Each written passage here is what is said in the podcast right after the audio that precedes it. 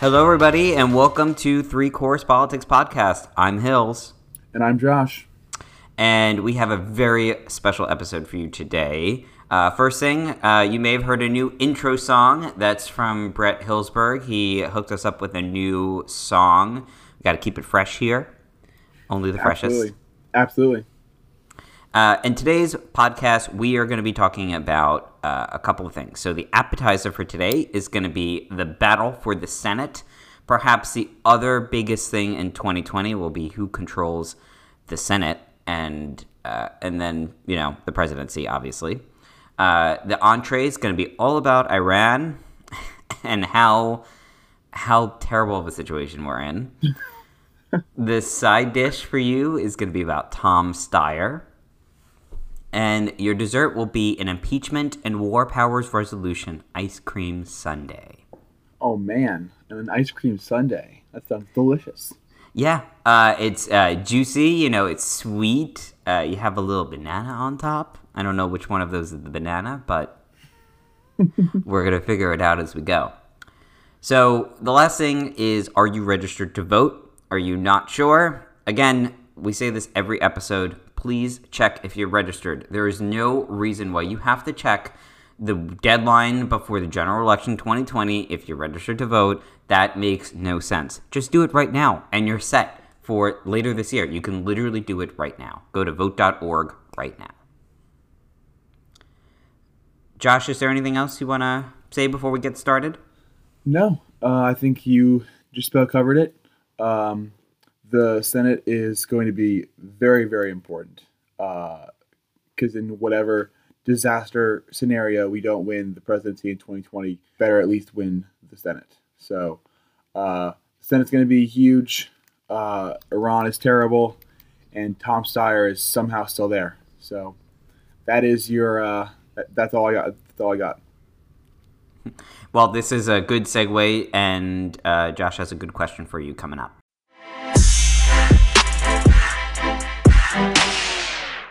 Okay, so here is your pre dinner shot. This is the question that we ask you at the beginning of the pod. We will answer it at the end.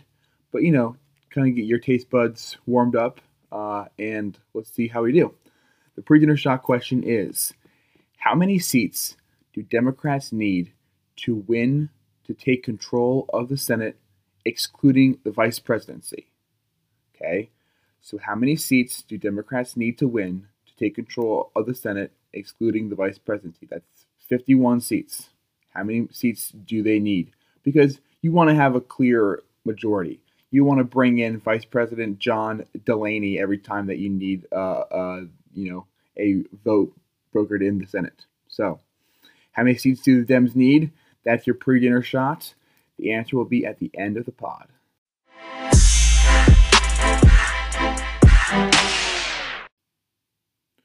All right, so welcome to your appetizer. As Hills mentioned in the int- in the introduction, the uh, appetizer is going to be all about the battle for the Senate. Hills, why do you think it's important for the Dems to take back the Senate?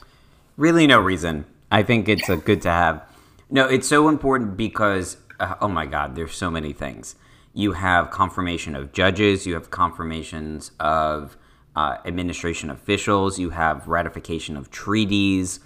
You have a, a second house of Congress, so you can pass legislation and put it on the president's desk and potentially override a veto. To just name a few of the things why it's so important to have the Senate. Exactly, and we're not uh, focused on the House right now. The House is uh, very complicated with each of the own states.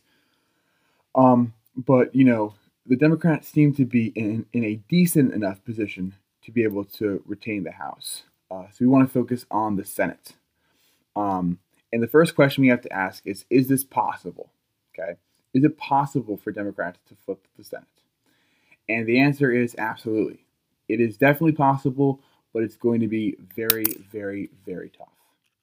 So uh, there are a couple of uh, so I think in 20 was it yeah there was 2016 uh, and a little bit in 2018 Dems had uh, a horrible map. They had all these Democrats up for reelection and very few members of the GOP. This time around, 2020, it is flipped. you have 23 GOP members who are up for reelection compared to just 12 Democrats. So the map is already in our favor, which is great. Yeah, we should have we should have won some seats in 2016, but boy, we got out real good in 2018 when a bunch of our red state Dems. I mean, we lost a few, but a bunch of the red state Dems were up, and we won a majority, a fair majority of them. Yeah. So this year we've got. Um, I have I, identified. I think the top four seats that I think are uh, capable uh, of flipping. There are a total of, I believe, 12 seats that I talk about in here, but the top four, or 13, I think they're actually 10, but the top four that I think uh, are capable of flipping. So I'm going to go one by one for each one. The first one is Susan Collins. Susan Collins, who's in Maine, uh, and her competition is between is uh, with Sara Gideon, who is the state speaker of Maine. Now, Maine has always kind of perplexed me uh, because Maine is a northeast state. It is usually very, very liberal, uh, but you know sometimes they get those conservative governors, conservative uh, uh, senators. But Susan Collins is not popular in Maine. She's especially with her bro- uh, vote with uh, Brett Kavanaugh, and uh, Sara Gideon is raising a ton of money, and so I think for the first time in a while, Susan Collins in Maine is so is, is a race to watch come uh, November third.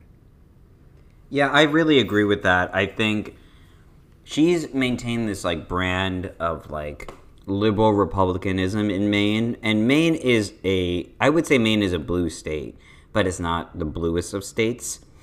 But she really did herself in with the Kavanaugh vote. I think Sara Gideon can use her, and she even gave a speech. If you remember yep. correctly, she gave a pre-vote speech about why she was going to approve Brett Kavanaugh.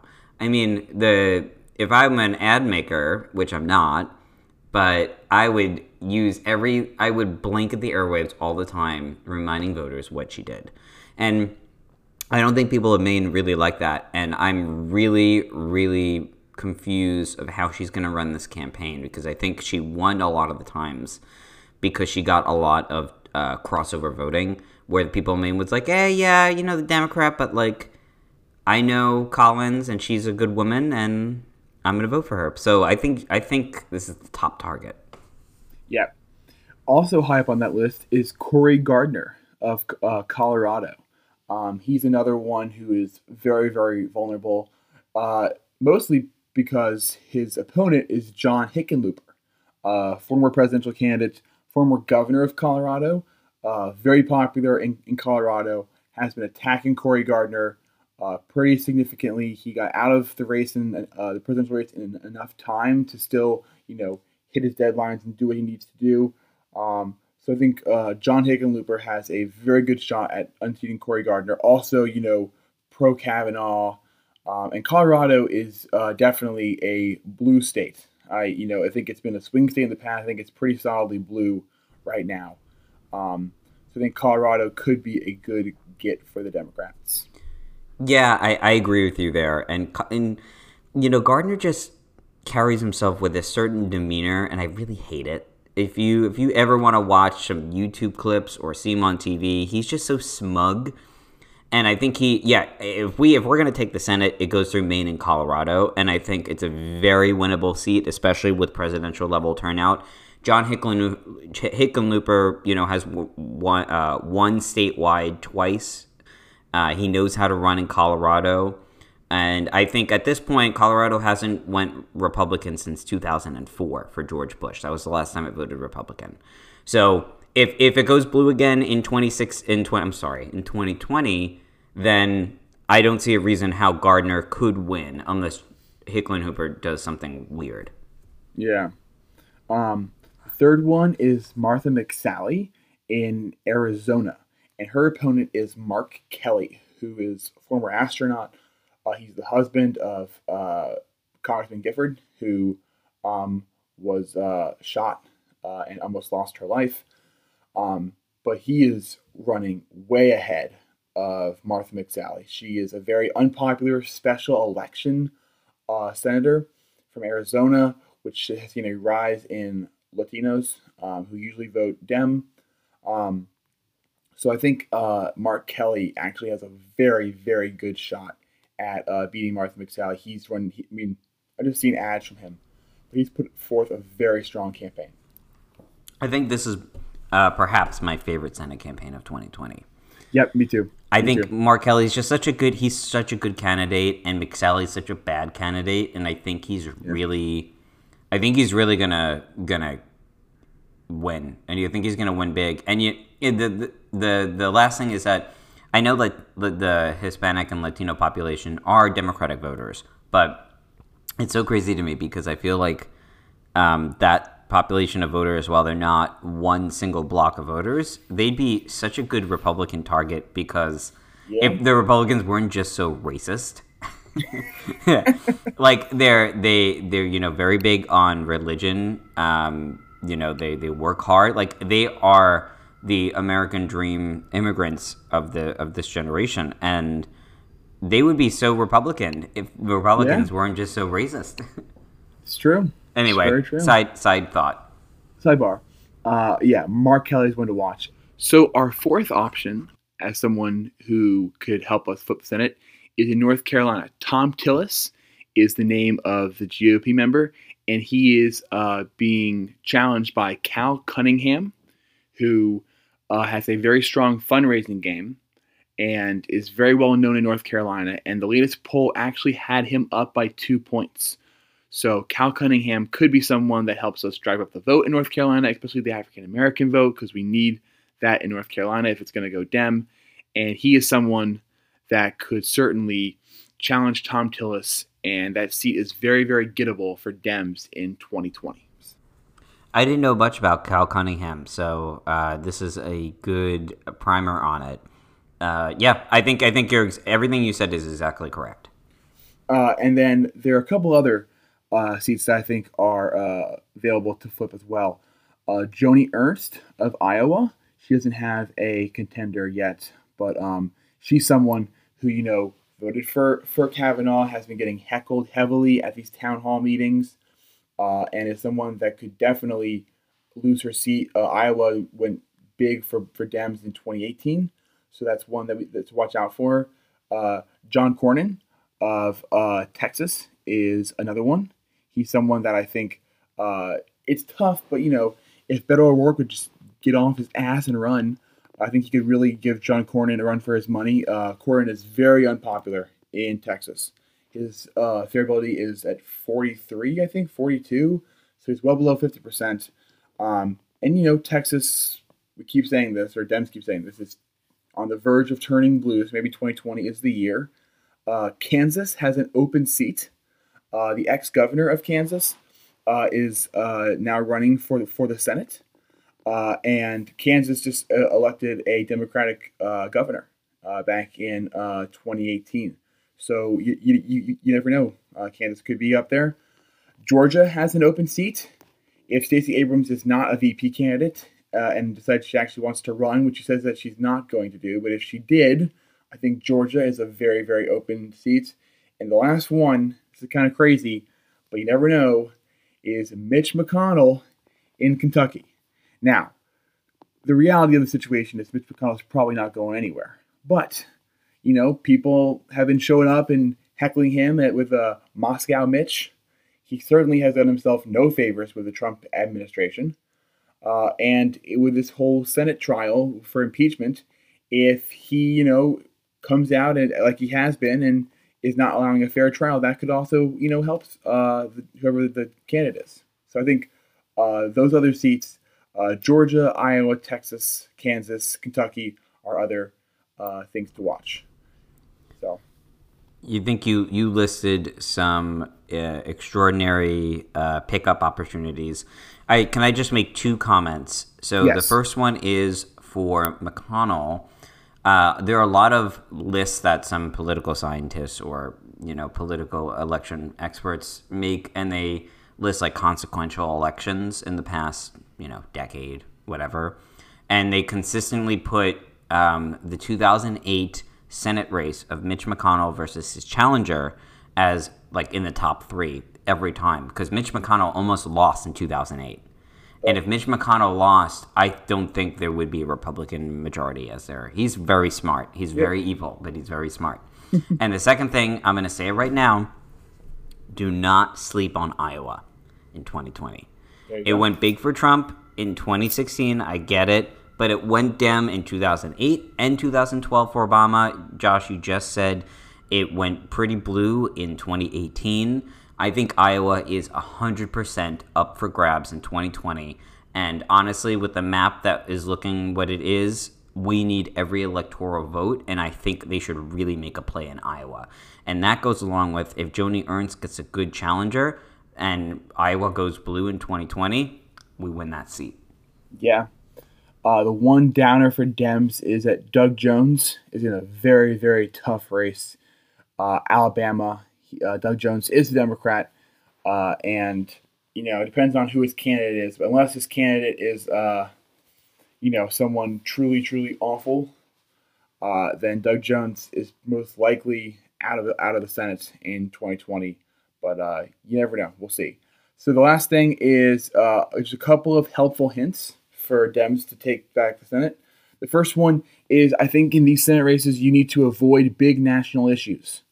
You know, I think uh, it's better to focus on issues that matter to your state. I think if you are in Maine and Colorado, especially, I think you can focus on impeachment and judges and, you know, how Cory Gardner and Susan Collins have done nothing for your state. Otherwise, you know, stay away from, from Russia and the Mueller r- report and impeachment and Trump. You want to just focus on things like uh, uh, corruption, greed, lack of wage growth, things that are important just to your state. Don't get drawn into a national conversation. Keep it local, keep it about your state. Uh, drive up young turnout, and then hopefully you get a strong presidential candidate who can help get out the votes. And I think if you, you follow those hints and you choose a good challenger to these competitions, I think Dems have a have a serious shot at taking back the Senate in 2020.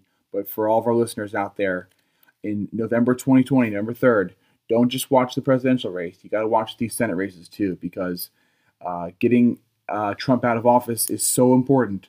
But if we don't have a Democratic Senate to help whoever our candidate is, then it's going to be a lot harder.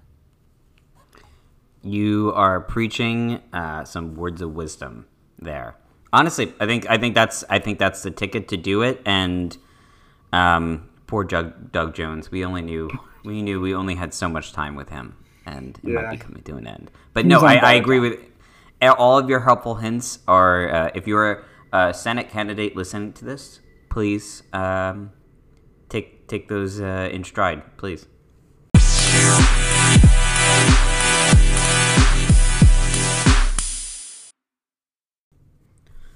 Today's entree is about Iran and a potential war with Iran. Hills, I have a question for you. Yes. Should I go join the military, or is the draft going to be reinstated and I shouldn't worry about getting uh, joining the military now? well, lucky for you, the draft is coming.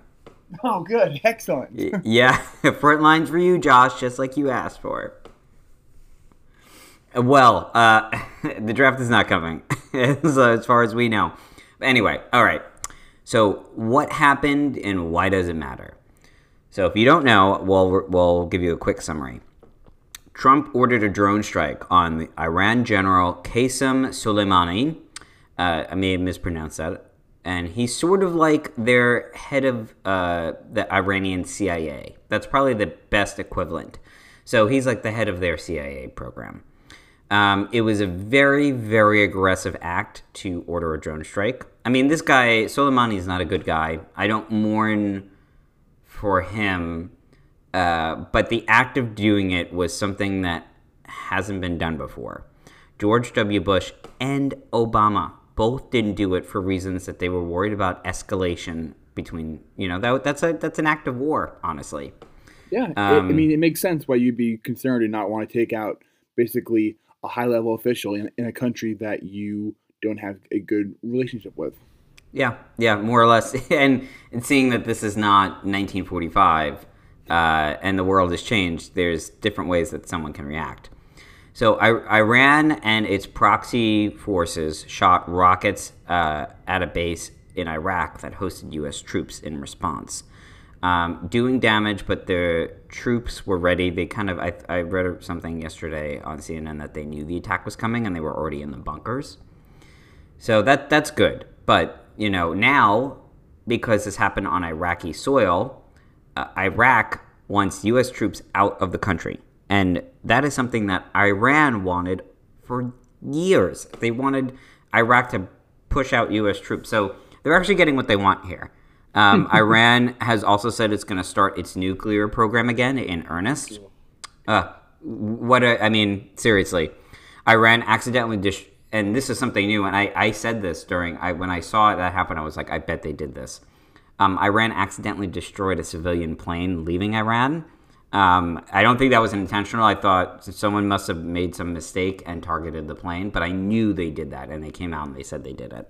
Hills, I have a quick story about that. There was um, I was listening to something. I think it was NPR or something, and the uh, the, the the guy who recorded there was someone who recorded the video, and he said it looked like the plane got shot out of the sky because it just all of a sudden just went up in flames. And for a long time, people in, in Iran were saying, "Oh no, this was a you know there was a failure and there was some kind of mechanical issue and blah blah blah blah." And they then they brought in these outside uh, investigators from Ukraine and Canada and I think the U.S. And then uh, those people had found those investigators found that, that there was no mechanical issue. And then all of a sudden, uh, then Iran comes out with this whole story of, oh, well, actually, we accidentally destroyed the civilian plane, but I'm not sure how accidental it was. I think, you know, they said that, but uh, this video shows that um, it, it, it, wasn't, you know, a, a, mechanical failure like Iran said it was. It was actually, it was shot out of the sky. So, um, I mean, we'll see, but it, it was definitely shot out of the sky, and this guy in Iran got this video, and it was pretty crazy. Well, then, you know, that's not good. I'm sure there'll be more fallout from that. And um, this is probably why Iran doesn't do stuff like this usually. We're going to get into this, but um, they don't usually react so quickly, but I think feel like they needed to. Um, and the last thing is that apparently uh, doing a drone strike on Soleimani was the extreme option that was put in front of Trump a couple of weeks ago. And when you put decisions in front of a child, you get a bad decision. Uh, simple as that. So we, I want to run you a couple of things that we've been thinking about. First of all, this was so stupid. Uh, not because I have any regret for the loss of Soleimani, but Iran will never. Ne- you have to think long term about this. Iran will never negotiate with the U.S. again for any nuclear deal. We broke the deal with them that Obama and and our European allies made with them. We broke it, and then we killed their their top general. It would be like if Iran killed our CIA director in Canada. Can you manage manage that? Like we would be, yeah. we would be, we would never. It's like from their point of view, we would never negotiate with a country that does that. I mean, never. Um, especially when they probably thought like, what? Like we know we're not friendly with each other, but that's like an escalation we weren't thinking you would do. Right. It's it's really a move that a bully makes. You know, it, it really is. It's it's I don't like this. You know, I've got warhawks in my cabinet who are telling me that we have to respond to Iran because I think Iran killed a U.S. contractor or something, and then you know our our response to that is is to basically start a war with them. I mean, you know, and I'm not trying to belittle the death of a U.S. contractor, but you know, the the response to killing a U.S. contractor is not let's go start a war with Iran. That that can't be the response from any measured person. It's about proportional response, and if you're a president of the United States, this is something. This is part of your job, is to gauge response and to make appropriate decisions, no matter what happened. And this is such an inappropriate decision. It just shows how how little Trump understands about how to do his job. This is, I mean, and uh, Trump came out with a press conference uh, last week and basically read off a script. He kind of uh, tried to reduce tensions, but as to your analogy, Josh, about a bully, it's like a bully throws a rock at you. Uh, I'm sorry, a bully like pushes you or punches you in, in on the playground, right? And then you uh, throw a rock at his uh, at him, but you miss. So you don't actually hit him, but you throw a rock at him. And the bully's like, "Whoa, whoa, whoa! Truce, truce, truce! I didn't mean to do that." It's like, no, it's like it's like Trump is trying to do that where they're totally they're totally their response is not over yet. That's the big thing. They will be arming and doubling down on their proxy allies to attack U.S. bases and consulates around the world. So they needed to do something to show that they were, you know, responding to this. But this is just the beginning of their response. This was so stupid. Yeah, and you know, we we we talked about their response not being over, but the their biggest response is you know, um, is the U.S. getting out of the the, the, the Middle East. I mean, the Middle East is as complicated as it is, and even though we have the Saint Jared Kushner in there, just you know, working day and night hills to find some some peace in the Middle East, uh, we've made Jared's Jared Kushner's job harder. And I mean, poor Jared Kushner, he's the victim in all this. Hills, he's been working so hard, and then his his dad just goes ahead and just you know blows the whole thing up. I just he's never my, had to work hard. Uh, why make him start now? yeah. Oh God. Uh, and and you know another thing is the Iranian public, and by no means are they like one public and they all believe the same thing, but I bet you the public that was pissed off at their regime is now pissed off at the United States, and so their public opinion should be focused on themselves, and now they're focused on us. And so the Iranian public probably majority majority probably doesn't isn't isn't a big fan of the U.S. even if they were softening about that.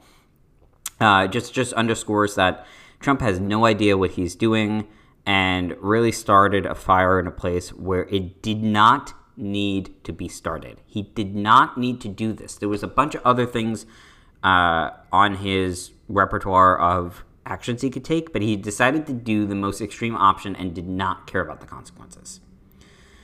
Uh, you know, I don't under I don't doubt that Soleimani had plans to attack the United States, as the administration has been saying. But honestly, I really don't believe they were imminent because everyone in the administration has a different response recently.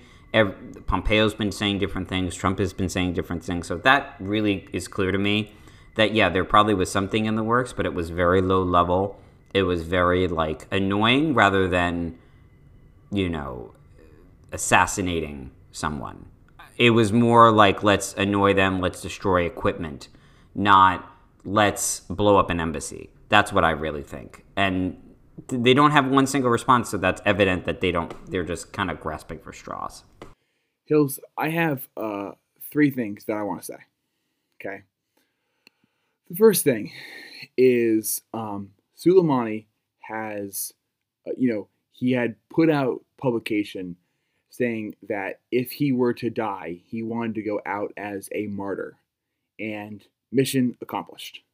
Uh, Trump has made Soleimani in Iran look like a martyr, someone that died for a good cause, and now they have to rally behind him and sing his name and remember the kind of person that he was and that leads me to my second point, which is the funeral for Soleimani.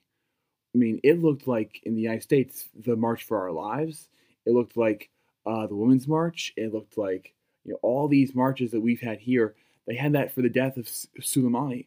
So we certainly didn't do ourselves any favor. And I think the uh, the leader of uh, of, of Iran um, has you know said that the, their beef is not with the, the American people their beef is with Trump. They, they, they mentioned Trump, Pence, and Pompeo, um, and they can say that. But you look at uh, there was an, an, interview done by NPR. You looked at some of these people, and they asked them like, you know, why are you out here? And these people said, I never do these things.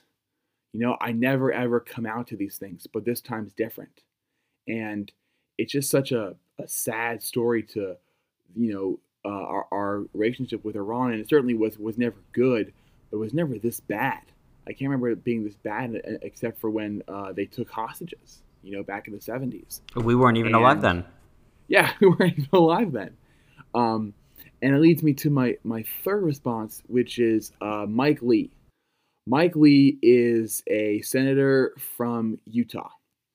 And uh, Mike Lee, when the when the administration uh, briefed all the, all, all the senators on what had happened, uh, Mike Lee just Mike Lee just lost it. Uh, he came out and and he was so upset with how uh, the uh, with how the administration had uh, proposed uh, what was done, and what really upset Mike Lee was the administration basically said, uh, "You can't talk about this. If if you argue about this, you're basically on the side of the Iranians, and you're an ally to uh, Iran." And Mike Lee just absolutely lost it. And Mike Lee is again, he's a Republican. He has been very much by Trump's side, but man, did he just go off on uh, on Trump and the res- the response that the administration gave all the senators. He was saying how it's terrible and it's un-American, and in his nine years, he's never seen anything like this. Uh, so definitely not a great look uh, for uh, for Trump and uh, the Republicans when your own senator from from Utah uh, goes crazy on on your uh, on the president. So. I, I saw that reaction, and yeah, this is great when you make your own friends really pissed off at you, right? It's yeah. really great. Uh, and the last thing, the last thing, I, and I was just thinking about this as you were, as you know, this reminded me while as you were saying, um, the uh, everything was the Iraqis. Let's not let's not discount the Iraqi public as well. Like, not that they love the U.S., but there's a, a lot of Shia Muslims in Iraq, and they cannot be happy at the United States right now. So that's the last thing that we need. We need people in the United, Middle East hating us everywhere because of this. like, yeah, not just Iran, not, not just Iran, not anymore. just Iran. So what comes next? As we said, more attacks from Iran. They're gonna. It might not be as blatant as a missile barrage, but they have ally forces where like militia forces that are allied with Iran. They have them in Lebanon. They have them in Iraq. They have them everywhere in the Middle East. You know, they have a whole network. So we we should expect more attacks from them. Unfortunately, a deteriorating relationship with Iraq. Iraq has already said it wants our troops out, and we are probably not going to agree with them on that. But we need a strong working relationship with Iraq, and this is not helping. Uh, the potential escalation of violence, unfortunately, this is something we need to look out for. You know, no matter if, let's say, Iran does something with their proxy forces and does something to a consulate or does something to another American interest, we can have another disproportional response by the Trump administration. So war is still there. Yeah.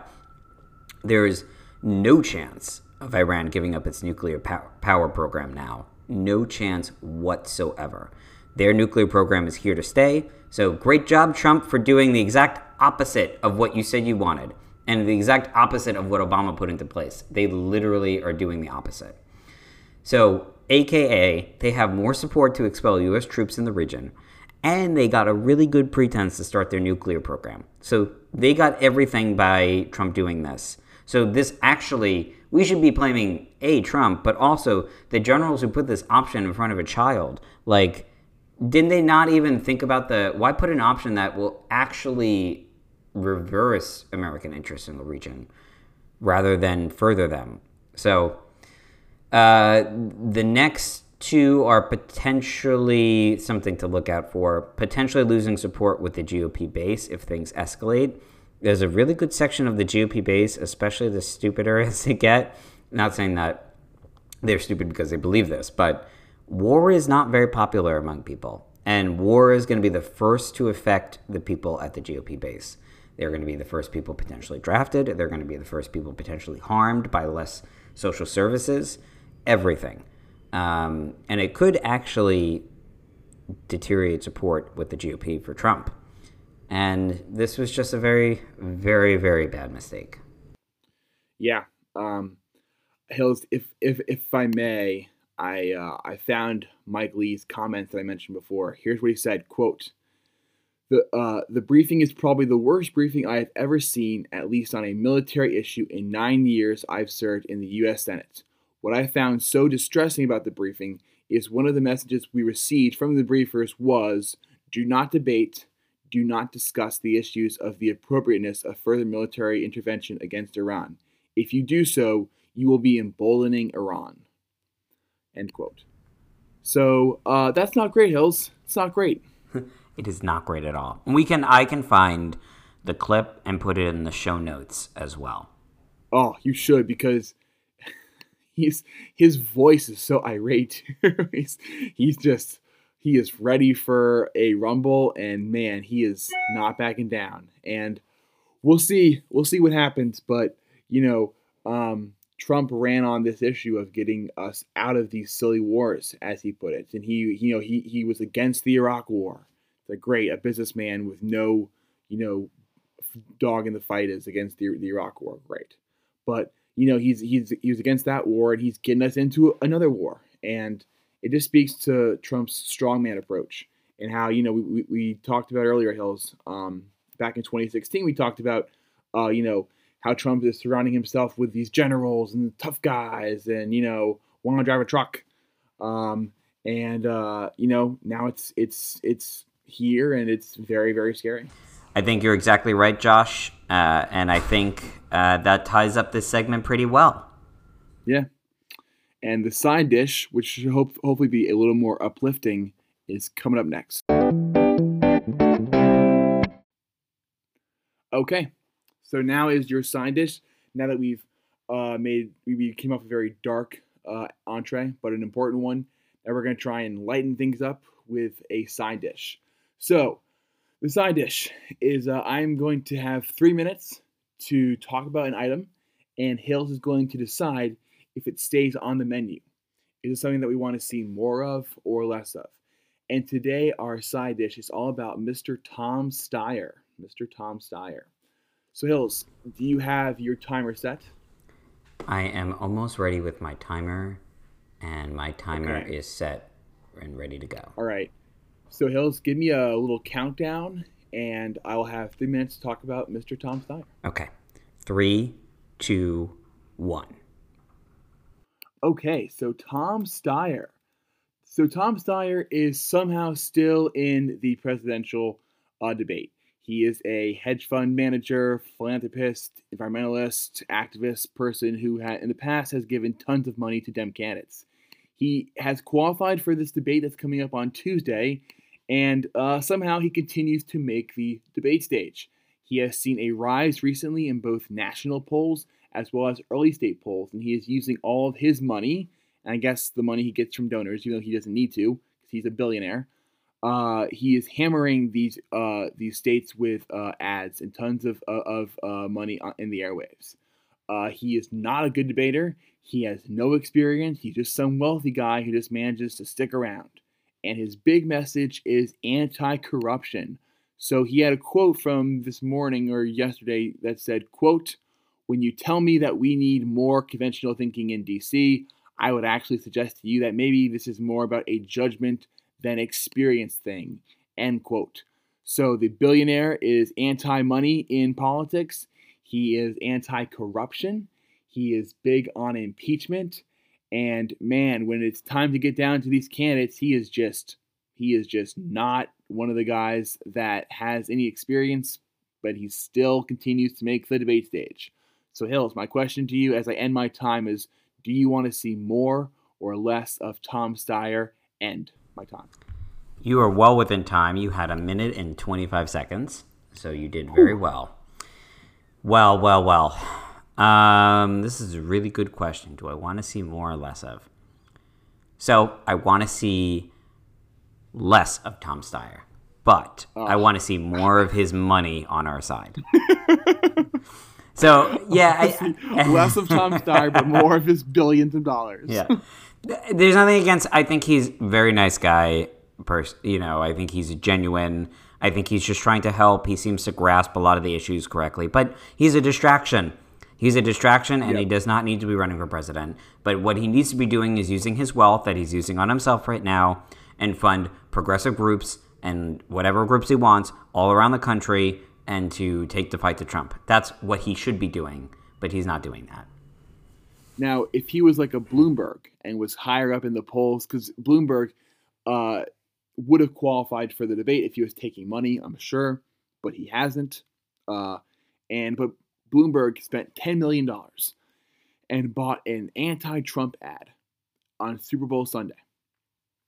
And man, I just think if Tom Steyer was not in this race and you know was buying TV time and doing air, uh, you know, you can still do the ad thing, right? But just make it anti-Trump, and that's such a that's such a better use of your money. But I'm so confused how anyone is looking at Tom Steyer up there and going, "Oh yeah, he's the same as Biden or Sanders or Warren or Pete." Like, oh yeah, that's the same. What?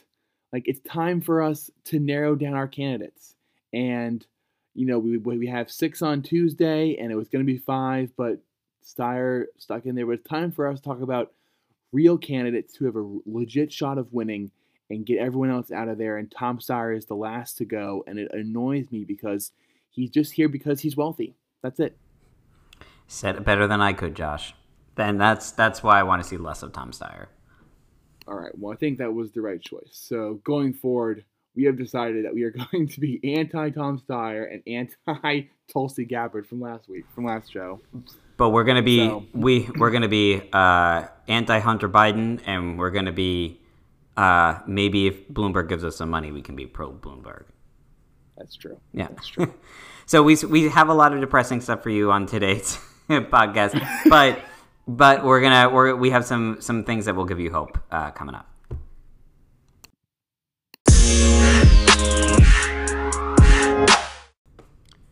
Okay, for your dessert, we are bringing you some good news, or maybe some sweeter news.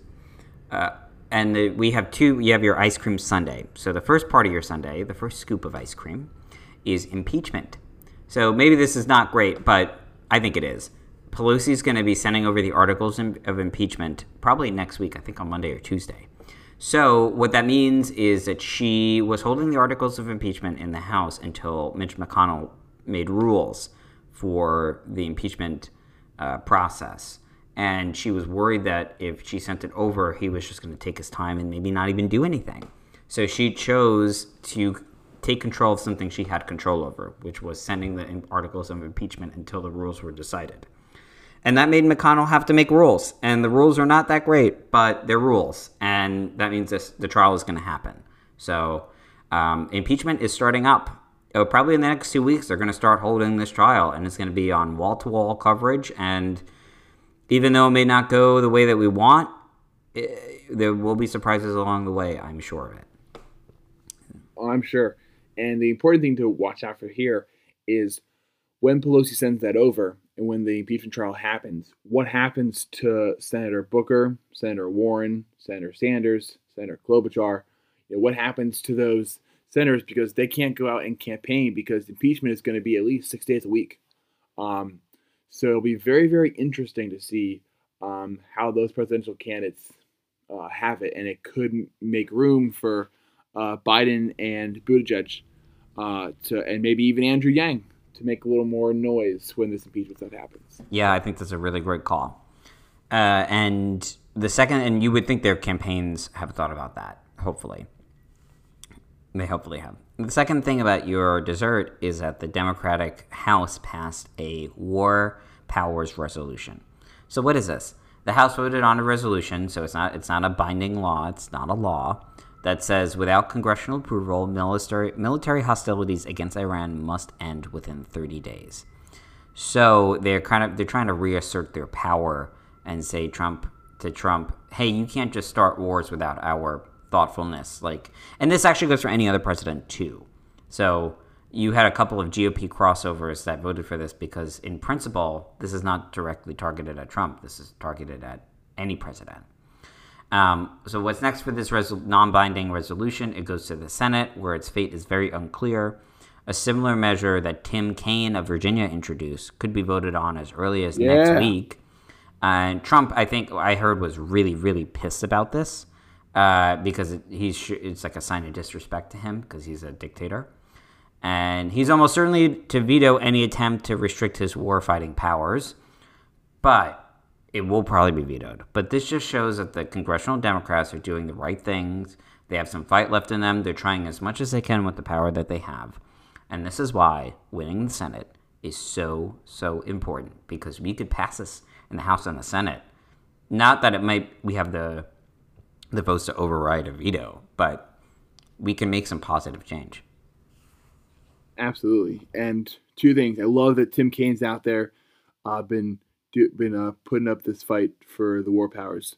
Um, and maybe I'm I'm wrong, but I thought that because it was a resolution, it it can't be vetoed because it's not something Trump's trying to sign into law.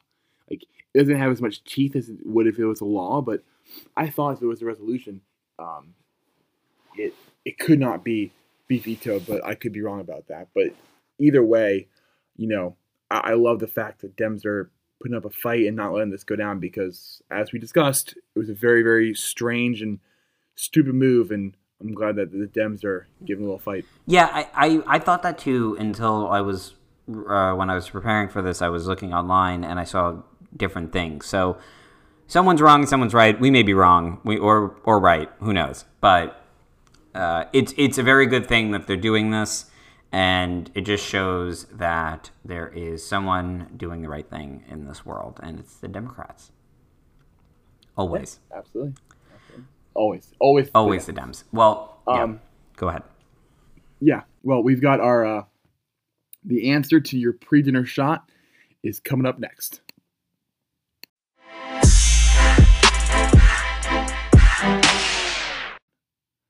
Okay, you have patiently waited the whole podcast. You got through some some dark topics, all because you wanted to hear the answer to the question. So here's your pre-dinner shot question one more time in case you forgot it. How many seats do Democrats need to win to take control of the Senate, excluding the vice presidency? And the answer is four seats. Democrats need to flip four seats without losing a seat.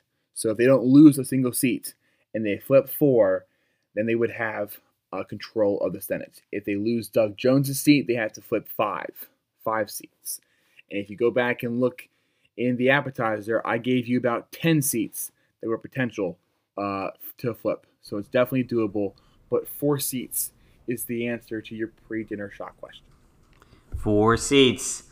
Um, and someone may be thinking, but what about three? So the vice president, we said excluding the vice president. And according to the Constitution, the vice president breaks ties in the case, breaks ties, a tie breaking vote. So sometimes people consider him an additional, or her, an additional seat. So you need four seats. Yeah. And, you know, uh, Vice President John Delaney's, you know, he's older. You don't want him having to come to the Senate every single time to break that power. Know, let's get that fourth seat and let Vice President John Delaney rest and work for the American people. Oh man, a day when Vice when John Delaney is vice president is a day we will remember forever hey man, VP John Delaney, don't sleep on it. It could happen. it's not going to happen. But it crazier happen. things have happened, as we all know. Very true. Uh, so that that's it for the podcast today. And and before you go, we have a few important messages. Uh, as we said before, the intro and the outro music is by Brett Hillsberg. If you enjoy, please subscribe. Please subscribe. If you're listening and you're not subscribed, there's a subscribe button. Please hit it. It helps. Uh, tell a friend uh, if you can. Share this episode on social media. Say, I just listened to a fantastic podcast. I recommend you listen. Just do it. It it helps. If you want to donate, you can go to the info section on the episode where you're listening. And if you have any questions, you can email us at 3courspolitics at gmail.com. Josh, you want to say anything before we leave? No. Uh, thank, every, thank you everyone for listening. There's a Democratic debate on Tuesday. Be sure you all tune in. Uh, and uh, we appreciate all of our listeners. And uh, yeah, please help us get the word out. Thanks, everyone. Bye. Bye, everyone. Thank you.